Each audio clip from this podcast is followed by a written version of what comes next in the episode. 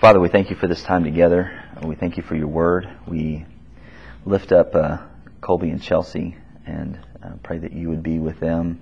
Pray for Colby and the, um, if there's any continuing pain, that you would alleviate that, that you would give wisdom to the doctors there. Uh, we pray that you would be with us this morning, that your spirit would be in and among us, uh, opening up your word that sanctifies us because your word is truth. And we pray that we see Jesus glorified and magnified this morning in the law, that all scriptures God breathed and profitable for us, and that we would be profited by it this morning. We thank you for this time, and it's in Christ's name we pray. Amen. We're in Leviticus, chapter 7. Um, and I've, I've been in, in very uh, high level communication with some of the uh, leadership of this class that the discussion, namely Tammy, that the discussion dealing with the offerings is a little muddled and a little confusing. I didn't say that. And I and it was a lot to take in. and and so I want to give a brief overview, real quick, on the offerings that we've gone over, just so we kind of put them in order. There are three primary, right? There's the burnt offering, there's the grain offering, and there is the peace offering or fellowship offering. Okay, the couple of different names that it's called by there. The burnt offering, the grain offering, and the peace offering. And the the burnt offering, I think, has a couple of subsets, and I think a lot of people agree with this. A couple of subsets of the sin and guilt offering they're, they're, that are to specific issues. But primarily, the, those are the three main categories. And the burnt offering, remember, was to be. I, I am before a holy God and I'm unholy. A burnt offering is to appease or to make me uh, acceptable to God. The the grain offering or the bread offering, bless you, the grain offering, the, ble- the bread offering would be one that is a sanctifying. It's a set apart kind of idea there. Um, and then the peace offering, the fellowship offering, is a communal meal with God. Right? Remember, he, part of it goes to the food offering of the Lord. Part of it goes to the priest that he eats, and then the offerer also. It's one of the. It's the only offering really where the, the offerer also eats. It's a meal with God. So I did set apart, and then I fellowship with God. Right? I have a, a, a meaningful ship. Sit down as a meal with God, and that's not just between me and God. That's also the whole covenant community takes part. So the goal is to get to that, that fellowship offering by means of acceptance, sanctification, and then to the peace offering. Does that make sense? Right? Yet, sort of. So where does the sin offering come in? The sin offering is part of that. Is I need to be accepted. The sin offering would be, for certain circumstances, this type of burn offering, although it's sort of a subset, uh, goes. It happens. And then the guilt offering, again, like remember we talked about unintentional sins, we talked about fraud, we talked about those kinds of things like a trustee who doesn't live up to what he's done, being falling under either the sin or the guilt offering, depending. But it's all under this idea of I need to be accepted before God. I need to repent for sin. I need. That's all a type of burnt offering. It's a little different with sin and guilt because part of that goes to the priest, whereas a burnt offering is wholly consumed. But I still think it's under that same idea of I need to be accepted to God. That, that's kind of the, the three themes that you see among these offerings. Um, so you have that idea, and we talk, we've been talking about categories under each of those that that that take place, and we did kind of an extended version of that last week, a big old chunk of stuff that we talked about. That I commend you to listen to like ten times to get what we just rattled through it. So today we're just going to talk about one thing, uh, the, it's a, another subset, and we're beginning a, a, a, kind of an extended discussion, an extended explanation of the peace offering or the fellowship offering. It's the same; those terms are used interchangeably. And we're going to see again there are different subcategories under the peace offering. There's different types of peace offerings that happen, and we're going to see that in chapter seven, verses eleven through twenty-one. Um, we're currently in the second manual of Leviticus. This is dealing with the priests. And although this is a manual for priests, we're going to see that the attention today shifts from being just focused on the priesthood, it kind of shifts to the general Israelite population dealing with these peace offerings. It, it still addresses the proper handling, distribution, and disposal of, of each of the offerings, but it's, the idea is with the, all of the general Israelites in mind here. Um, all right, and then we're going to see the different categories. So let's look at verse 11. We'll read through verse 21. And this is the law of the sacrifice of peace offerings that one may offer to the Lord. If he offers it for a thanksgiving, then he shall offer with the thanksgiving sacrifice unleavened loaves mixed with oil, unleavened wafers smeared with oil, and loaves of fine flour well mixed with oil. With the sacrifice of his peace offerings for thanksgiving, he shall bring his offering with loaves of leavened bread. And from it he shall offer one loaf from each offering as a gift to the Lord. It shall belong to the priest who throws the blood of the peace offerings. And the flesh of the sacrifice of his peace offerings for thanksgiving shall be eaten on the day of his offering. He shall not leave any of it until the morning. But if the sacrifice of his offering is a vow offering or a free will offering, it shall be eaten on the day that he offers his sacrifice, and on the next day what remains of it shall be eaten. But what remains of the flesh of the sacrifice on the third day shall be burned up with fire. If any of the flesh of the sacrifice of his peace offering is eaten on the third day, he who offers it shall not be accepted, neither shall it be credited to him. It is tainted, and he who eats of it shall bear his iniquity. Verse 19, Flesh that touches any unclean thing shall not be eaten. It shall be burned up with fire. All who are clean may eat flesh, but the person who eats of the flesh of the sacrifice of the Lord's peace offerings, while an uncleanness is on him, that person shall be cut off from his people. And if anyone touches an unclean thing, whether human uncleanness or an unclean beast or any unclean detestable creature, and then eats some flesh from the sacrifice of the Lord's peace offerings, that person shall be cut off from his people. We'll stop there. All right. Just generally observation, general observation on this deal. How many categories of peace offerings are we looking at? Do you see here? How many? Three. What are they? Thanksgiving, vow, and free will. We'll do. We'll take them in those or, that order. What, why would somebody bring a Thanksgiving offering? Remember, we're not, we're not talking about the pilgrims here. This is the Israelite thing. Why would they give a Thanksgiving offering? What does that involve? When you give Thanksgiving, what, you, what, what is going on there? Well, a Thanksgiving offering is generally given when God answers a prayer that an Israelite has made, and he goes publicly and gives thanks to God for the answered prayer. Specific act that the Lord has done on the offerer's behalf. He gives thanks for that. You've heard of vows. That's the next one. It's a vow. What would a vow be? A promise, an if then. An if then promise. God, if you do this for me, I'll do this for you. Right? Always works out well. Um, if generally that, that's what we're talking about. We'll talk about it a little bit more specifically later, but it's to fulfill a response, uh, to fulfill a vow in response to an answered prayer. Basically, is a vow. We'll talk about that more. What about a free will offering? Reform folks, what about a free will offering? Isn't that just kind of a gift? It's a just because, right? It's a just because. You, just you're good, and I want to be thankful, and I want to show that, and I want to have fellowship with you because you're good and your mercy endures forever, right?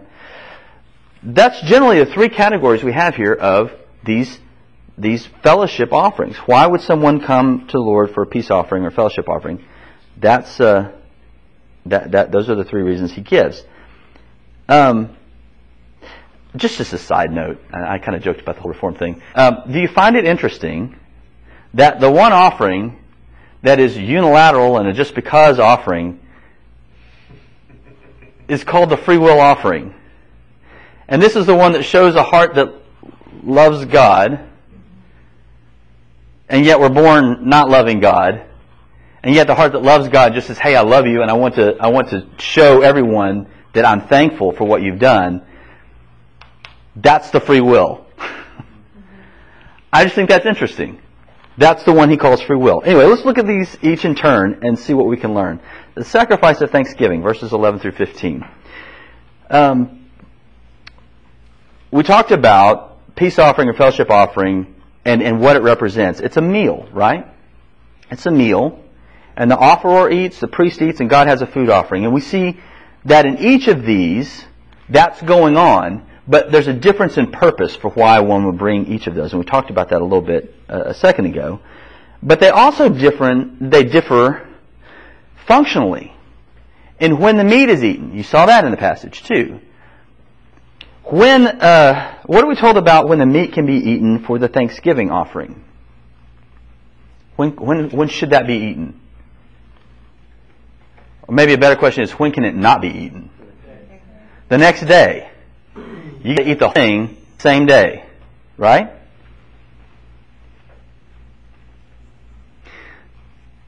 I, okay. Just thinking that through. A whole day to eat that one offering for Thanksgiving. And this is the same.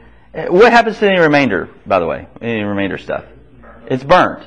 It's totally consumed. It has to be burnt uh, if it's not all eaten on the on the same day. This is the same type of statute that you see for the three major festival days: Passover, Feast of, of Weeks, and Feast of Tabernacles. Those three major calendar festivals. This is the way it is. You got to eat that day, burn the rest of it. Other types of peace offerings allow eating of the meat on the second day, but throw it out on the third. What does this tell you about the view of God, the view that God has of the Thanksgiving offering? What does that tell you? Why would he, why is that a big deal? To eat it all on one day and burn it if you don't finish it on one day. He provides the next day. Okay? He provides for the next day. Be thankful for the, because it's a, it's a response to an answered prayer, and he'll provide the next day, maybe? And it's also, he's, it's, it's a, you have to be thankful every single day because you can't eat one day and then skip two or three days and then eat again. Right. So this is something that you have to do. When we're going to the tabernacle to do a Thanksgiving offering, is that something we do in isolation? That's a communal event, isn't it? Everybody sees it, right? Everybody. You're going there and you're doing this. I'm thankful because God has answered my prayer. Um, the idea here is stop everything and rejoice like you would on a fest- festival day. Stop everything. Be thankful that God has answered your prayer and rejoice like you would on the Feast of Weeks or the Feast of Tabernacles or the, or the Passover. God's answered prayer is enough for that kind of response. And He elevates it to that kind of, it's just like this. Be thankful. This is a happy, joyous occasion, and it's not held to just the guy who's making the offering. Everybody participates in that. They see it, and God is magnified, and it, he, the guy's rejoicing because of the answered prayer, whatever that may be. Um, every good Israelite ate bread with a meal, and so we see uh, bread also in view here on these uh, peace offerings. What type of bread is used on this Thanksgiving offering? What type of bread is used? Unleavened? Is that it? It also says leavened. And leavened. There's unleavened and leavened, and there's lots of oil being smeared, mixed, and uh, and, coated. Yeah, all, all kinds of stuff. So you have oil over the unleavened stuff, and you have leavened bread. What's going on with the bread? How does that divvied up? What does it say? Unleavened loaves mixed with oil, unleavened wafers smeared with oil, loaves of fine flour well mixed with oil, and loaves of leavened bread. What, what's going on? How are they dividing it up? Is it one loaf? They're not. It's just a big feast. It's a big bunch of bread. It's family style. Uh, does how does if everything's being shared also with a priest? Does it does it say anything about that as well? Yes. Yes. What does it say? It says that it shall belong to the priest, you'll give it to him. How- with your offering, you'll offer a loaf A loaf of each of each of each type that you bring. One loaf goes to the priest. What do you do with all those other loaves? You eat it. The one guy eats like 20 million loaves he's bringing. One loaf from each offering to the Lord. Right. There's some for the Lord, some for the priest. So there's a portion that goes to the uh, to the altar. There's there's a loaf that goes to the priest, and you got 20 million because Mama's been really happy in the kitchen, and because she's thankful too. And so you've got so the guy walks out like this. Well, not necessarily. The the idea too is that the family is involved, and they're eating as well in the courtyard in the in the temple complex. The family eats. Everyone shares in Thanksgiving. There's enough meat. I mean, because they're bringing like cows, and one person is not going to be able to eat one in a day, right? The whole, fa- well, I could not. Well, um, it's a day feast for the family in front of the congregation of Israel. Everybody's enjoying this. Everybody, it's a festival kind of attitude. The priest gets one loaf of each, um, and, and and portion of the meat, and then the family's also eating. It's interesting here that it uses unleavened and leavened for this offering. That the Talmud, the Jewish writings on this, say that the same amount of each type of bread is to be offered. So the priest gets one of each, and it's said to be a gift to the Lord or a contribution. What he gives to the priest is a gift to God. And that's, uh, we talked about last week, that's God providing for his people, his priests, that way. Because they don't have a whole bunch of flocks, they don't have a bunch of land to do their own grain. God provides for the priests that way. This offering seems to be more elaborate than the other fellowship offerings because of just all the different breads. It's like a buffet of bread, you know. And it appears to be a frequent sacrifice. A bunch of references on this. We'll go to one. Uh, in, in Jeremiah 33:11, it says, "The voice of uh, of mirth, whoops, there it is. The voice of mirth and the voice of gladness, the voice of the bridegroom and the voice of the bride, the voices of those who sing, as they bring thank offerings to the house of the Lord. Give thanks to the Lord of hosts, for the Lord is good, for his steadfast love endures forever. For I will restore the fortunes of the land as at first, says the Lord. It- it's a it's a celebration. You see this over and over again when it refers to Thanksgiving offering. It's a celebration. In what significant way is this offering different than the previous offerings we studied last last week? What do you what do you think? Does, is there any statement as to its character? They're happier, okay. I mean, it's, We talked last week about discerning between what is clean and unclean, what is holy and unholy. Several of the sacrifices had that statement. This is a most holy. This is a holy. You see any of that here? You're supposed to be thankful for everything. Right? Why do you think the character of it though is not? What wouldn't? Why wouldn't he say this is most holy? What's going on here? I would think thankfulness would be a very holy thing. But it does seem like, like the way you talked about the burnt offering being a sacrifice for your general sinfulness, and then you have the sin and guilt offerings for specific kinds of sinfulness, Mhm. and then you have the grain offering as being set apart. It seems like those are like prerequisites to Mhm. being able to bring a peace offering or a Thanksgiving offering. So you've already been accepted, you've already been set apart, and now you're able to fellowship and show your thankfulness. Okay? So that that wouldn't be a most holy situation. It would be something that is. Um, already- he's already declared it holy. He's already done this, and so this offering is more common because it's got more common elements, doesn't it? I mean, you've got the guy who's not a priest handling the food. You've got the guy who's not a priest, you know, staying in the temple complex all day to finish a cow. There's a lot of familiarity, a lot of ordinariness going on with this, and that's what it should be. But the character of it is, is it's holy, but he doesn't give it the designation of most holy because there's a lot of commonality, a lot of very ordinary elements to it. But among the peace offerings, this Thanksgiving offering is unique in that in that uh, there's just all this bread. It's the most elaborate one, and so there's some idea. Some some of the smart guys have, have thought that this might be more sacred of the three categories of the of the peace offerings. All right, let's look at the vow and the free will offerings. The other types of, of peace offerings are are these uh, less stringent offerings. They're voluntary offerings and not tied to any one event or special occasion. When, what is a vow? A vow is a promise to carry out something if God answers a prayer. Which leads to the immediate question. Is God's favor for sale? No. Then why make a vow? What's the point of that? More on your end. In what way is it more on your end? Well, it's the same way with prayer.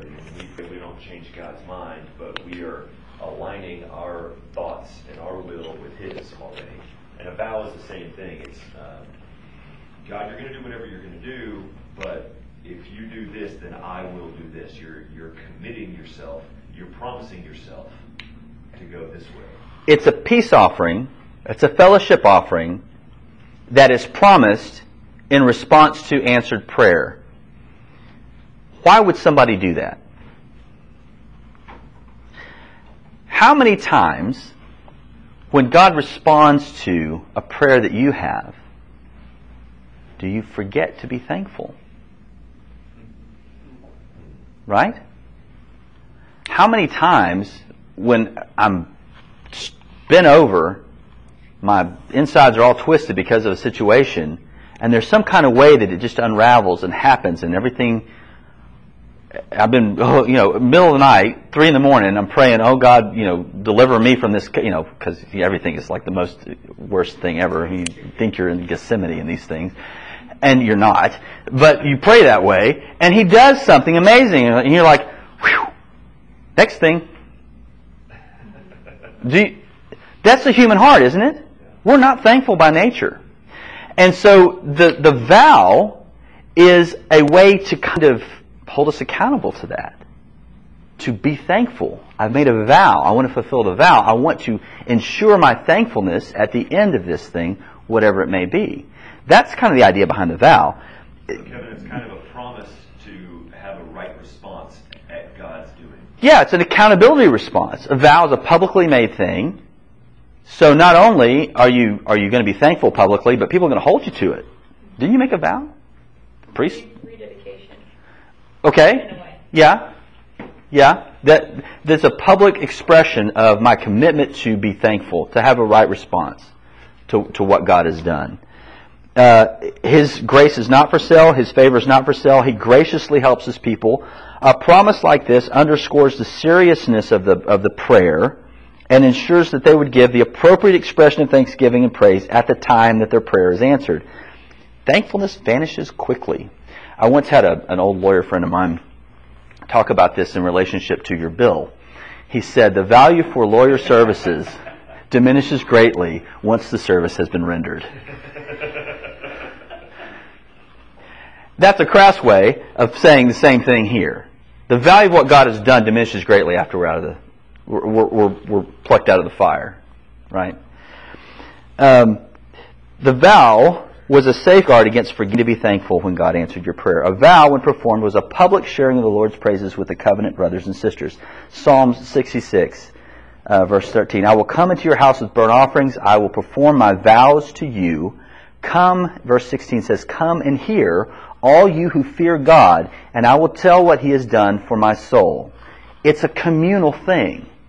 It's a testimony of the goodness of God through this offering, through this fulfilling of the vow. A free will fellowship offering differed and that it was not brought because of a vow. It wasn't brought because of an answered prayer specifically. Um, you remember the materials that were brought for the tabernacle? That you know, they, they just brought them freely. They loaded them up with gold and silver and all the stuff they plundered from the Egyptians to do the tabernacle. The Hebrew word that was used there for what the Hebrews did with the tabernacle is the same word here, the free will. This is from the heart, it's unilateral, it's not because of anything specifically God has done. I just want to show my thankfulness for who He is and, and His faithfulness to His people. That's the idea. It's a unilateral offering. It's a voluntary and general expression of thanksgiving and praise to the Lord for His character and deeds. And yet, there are stipulations here. What, what's the deal with the meat here? What can you do? How, how long can you eat on this stuff? Two days. Two days. Is that within the temple complex or are you leaving? You're leaving You're leaving. How do you know that? because you have to sleep. You've got to sleep. They don't have bunks in the tabernacle. Uh, you've got to move on. And there's stipulations here for how this meat should be handled. It's a holy offering. It's meat offered to the Lord. It's got to retain its character of holiness. And there are stipulations on how that should be handled. The, the, the, the Thanksgiving offering doesn't leave the complex, which again lends to the, th- the fact that some of the smart guys think it's more sacred of, a, of an offering because the, the meat is guarded. It retains its holy character because it's in that place. This stuff leaves with the family, and yet it's still got to be handled a certain way. Um, what happens if the meat is left until the third day? What, what's what's it, it? It becomes burnt. Why? What does it say? What happens to the meat? What what character does God say it has? It's tainted. It's tainted. Uh, another translation might be it's become foul. Um, if you've ever, uh, Tammy's a little bit more particular about this than, than I am. Um, if if I leave meat out on cooked meat out on the countertop for you know 15 seconds, ah, quickly get in the fridge. It's going to go bad, right? It's kind of a thing. It lasts usually till it gets room temperature, and then the stuff set, sets in. But in her mind, it's you know kind of a deal. Meat can last for a while, uh, but by the third day, it becomes well, it stinketh. Right? If it's left out in the heat, left out in the stuff, it's not fit for consumption. And what was once holy, because it wasn't handled properly, becomes very unclean. There's a, there's a practical reason, safety issue, but there's also this character of not handling holy things rightly, they become unclean. They become unholy. Uh, the root verb there for tainted is the root verb to rot. And it, and it kind of indicates the decay of the meat. What happens if the worshiper is really hungry on his way home? He's in Jerusalem. He's got to get up to, I guess, Samaria. I don't know. Some area up there. Um, what happens if he eats the meat on the way? What is it happens to him? He shall bear his iniquity. Shall bear his iniquity. All means he needs to offer a sin offering. He got to do a sin offering. Is it intentional? Unintentional? Was it you know unknowing? Was it following those characters? We go. He's got to turn around and go back. Um, it defeats the purpose, doesn't it, of the fellowship offering? It kind of reminds me of when you're in fellowship with God and, and, and, and, and then you don't keep that up, then it's a call for repentance Mhm. for, for not continuing to be, to be The means of fellowship become a means of now disfellowship by mishandling of this of this tangible meat, and there's some spiritual applications there as well.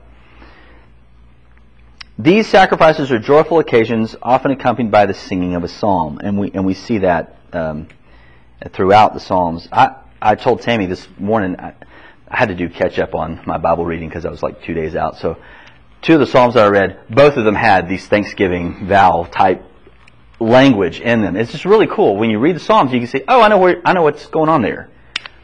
I will declare your greatness to the people, for I am thankful for what you've done, and uh, all this kind of stuff. I, I will go and perform my vow to God, and it's just, the language of it is drenched with these sacrifices. And what's going on here? The mindset of, of the Hebrew people. What happens to the guy who mishandles meat? 19 uh, through 21. It's a slap on the wrist. He'll be cut off his people. What does that mean? Cut off his people. That can't sound good. That doesn't sound good at all. It can't be good. What is it? Cast out He's exiled. from the people. He's, he's, he's booted into the wilderness. Some, uh, some instances, this language is used for, um, well, let's say it was a premature death. From mishandling meat? Does that seem a little harsh? You might just die from. From meat? he might get judged by the rotten meat. That, you know, maybe. Well, it shows the importance of a thankful heart to God. Isn't it? Isn't it an important thing? That that this starts out all of these offerings. Um, they're they're they're voluntary. Um, well, we'll get there in just a second. Th- There is a there's an issue here. The, the, the person who mishandles the holy meat is no, long, no longer regarded as in fellowship with God, but actually the language says he's an enemy of God rather than being in fellowship with Him because he did not handle it rightly.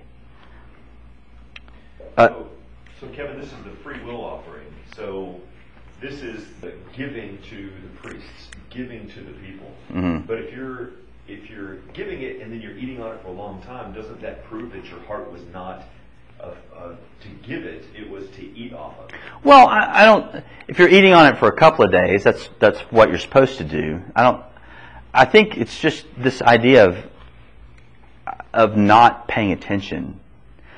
Uh, and another issue, another is another issue going on there. But Samuel says to to Saul, when Saul offers offerings, he says, "Obedience is greater than sacrifice. To heed the word of the Lord than the fat of rams." Right?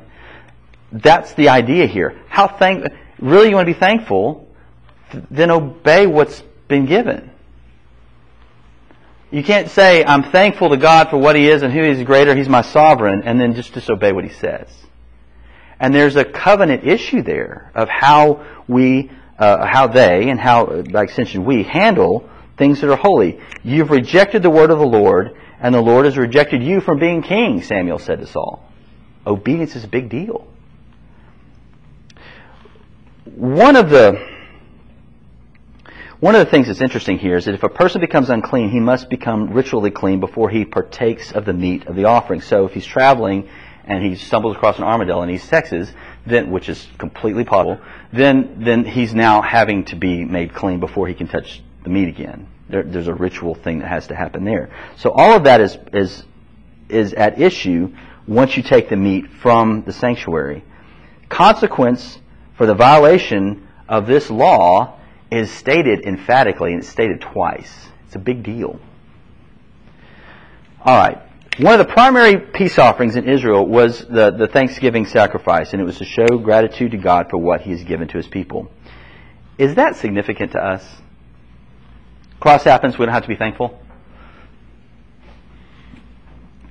Is that not a major theme in the New Testament? Thankfulness?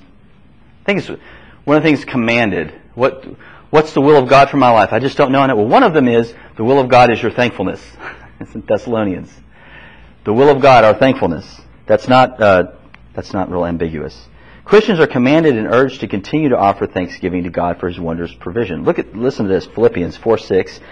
Do not be anxious about anything, but in whatever you think's appropriate, be by prayer and supplication with thanksgiving, let your requests be made known to God. No, it says with everything, in everything.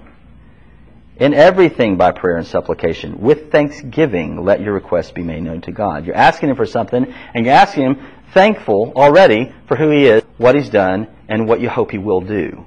It's a, an attitude already built into prayer.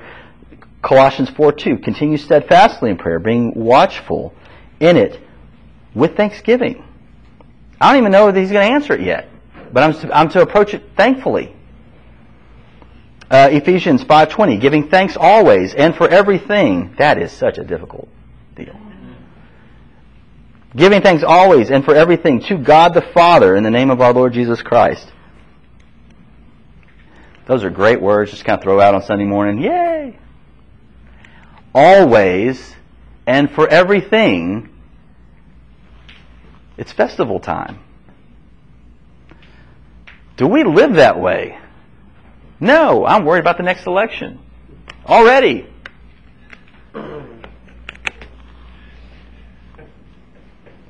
I'm worried about that dadgum email server. I'm sure there's something on it that's going to happen. It's going to blow the whole thing up. I, I live in an anxious environment. The culture is there causing great anxiety. It's easy to slip into that, but in all things, in everything, always, He's calling on us to be thankful. For what?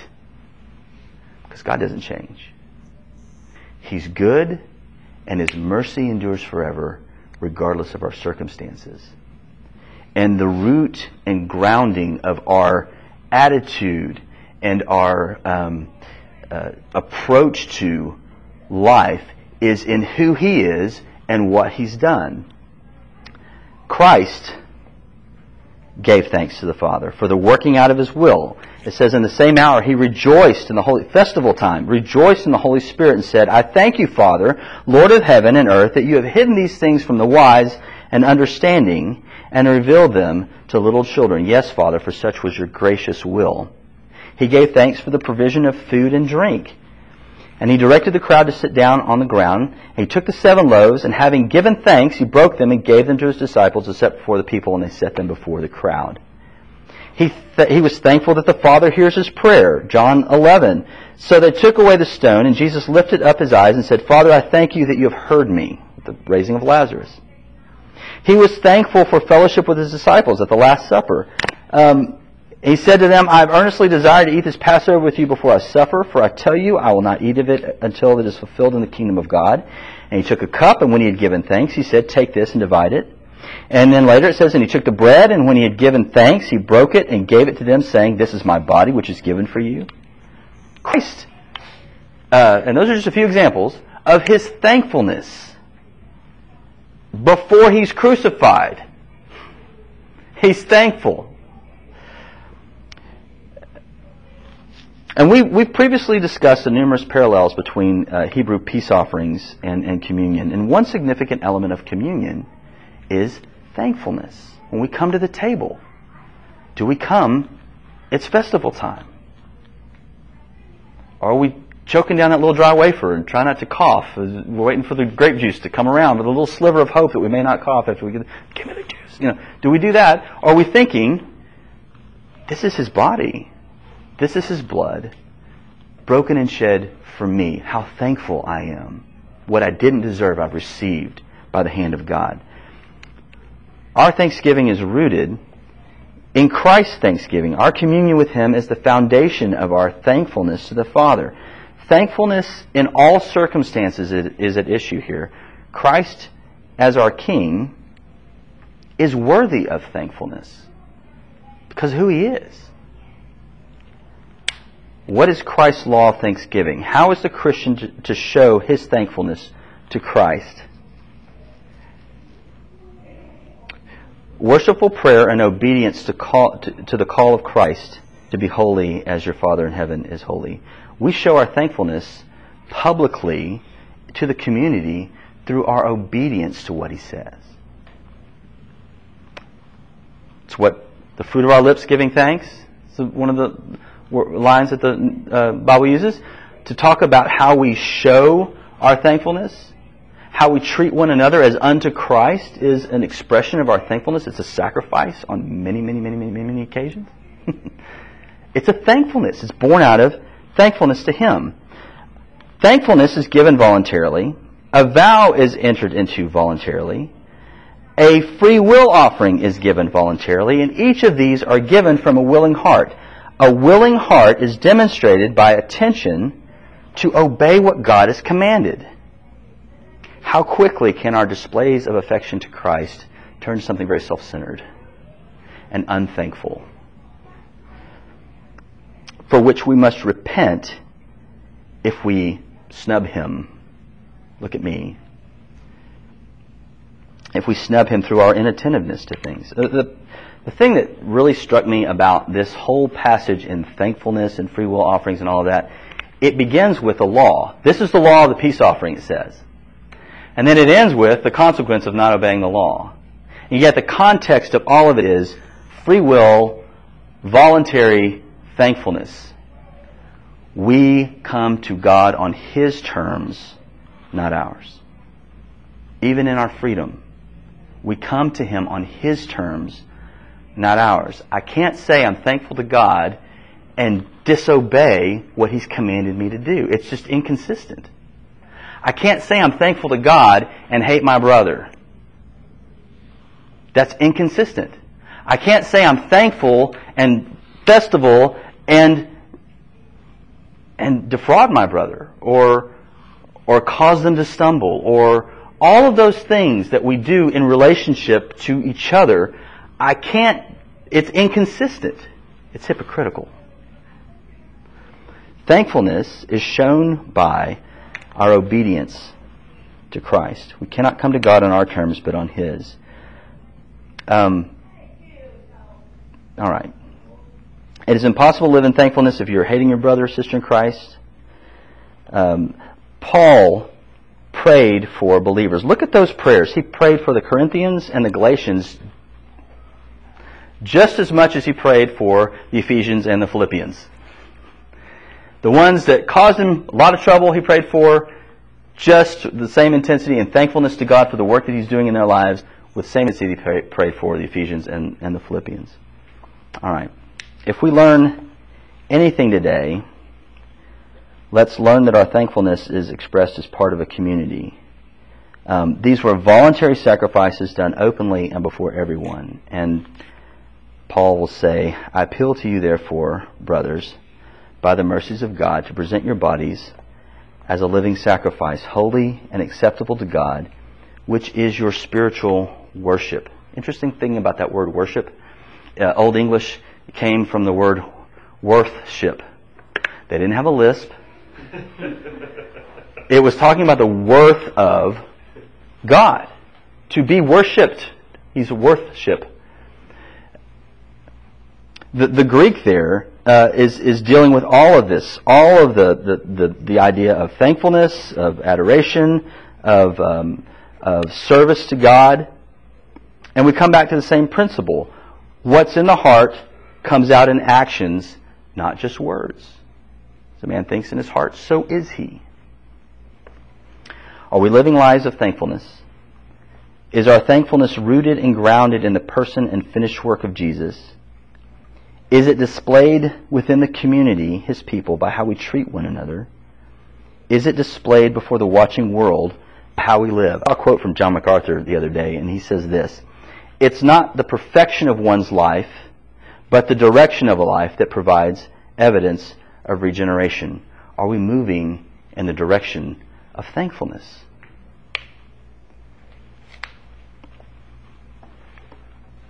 The author of Hebrews writes, through him, then, let us continually offer up a sacrifice of praise to God, that is, the fruit of lips that acknowledge his name, living lives of thankfulness. Any comments, questions? Sprint for the door because it's 10:15. I don't think I've ever heard of thankfulness as being a discipline. Like you hear it, but never taken it in. It's a discipline. It's a lack of self-control to not be thankful, Mm. And I do it all the time. Sorry. I was going to add on to what you said is, uh, doesn't Paul call that fighting for joy? You have to fight for joy. Is that John Piper or Paul? I, Does he? there was a verse that There said maybe I'm sure there's a, the, the content is there. The content, I'm just messing with you. the- the The language, concept. yeah, yeah. You fight. You fight to have the right attitude, which is what we talked about earlier. Yeah. I think it's helpful uh, to share with one another because I, I find myself being thankful in prayer, but I think sometimes I don't necessarily share things that I'm thankful with, thankful about with other people. And I think it's a testimony to what God is doing in our lives, and it's also an encouragement to other to other believers when we Mhm. actually share what what's going on and how we're thankful. So Right, because we're not in the habit of already confessing sin. right. And, you know, like we don't have a one-to-one relationship with people. hmm enough to we confess sin and confess thankfulness. Because a lot, of, a lot of times our thankfulness is I had a victory today. hmm You know, and and I have no one to tell that to because nobody knew. You know what I mean? Yeah. It's like we're really guilty of not having that communal relationship like this this sacrifice. Right. I just went and I confessed my sins and I saw you know I saw the guts and the blood and everything how filthy I am and I've been made clean and now I can go with my family and thank God and make my vows and make my free will offerings and we can rejoice together and feast and taste and see that the Lord is good. hmm And I can do that with everyone because they know me and they've seen my sin, they've seen my wretchedness, and now I can be made clean in front of everyone and we can rejoice together. Yeah. That is what the sacrifices are. Yeah, it's a very public thing. This, you go to a sin and guilt offering, people know what's going on because of what you're bringing in. The priest knows what's going on because of what you're bringing in. And it's done out in the courtyard, so they know what's going on. Thankfulness the same way. They know your junk and they know your happiness. They know your they know your festival. They know your thankfulness for what God has done. And it's all to the glory of God. He's the one who atones, he's the one who provides, and he's the one that receives thanks because he is uh, ship. He's worthy of it. I'm just going to say that again and again because it's fun. It, it is, he's worthy of it. All right. Any any other statements? All right. Well, we'll continue with a little bit more on the fellowship offerings next week, uh, and, and and and keep going through Leviticus. Yes, it's all good. Let's pray. Father, we do thank you for your law. We thank you that in the law we see the character and heart of God, and that you, in Christ, are the great lawgiver, a king who displays his character and his nature because of what he commands.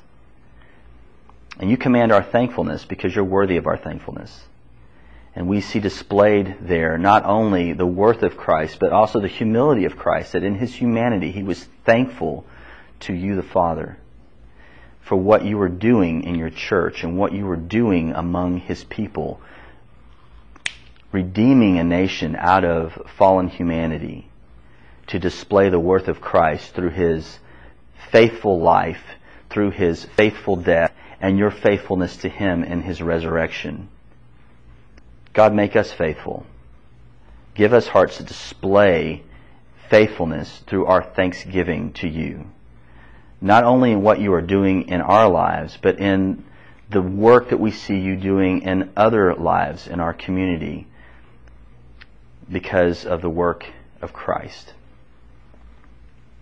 Make us more mindful of the, our need to be involved in each other's lives, not as busybodies, but as those who are taking on the, the um, privilege and the burden of accountability and sharing in uh, tears as much as we share in rejoicing. We thank you for these things that you've called us to be a new humanity in Jesus. We pray that we are faithful to that. It's in His name that we pray. Amen.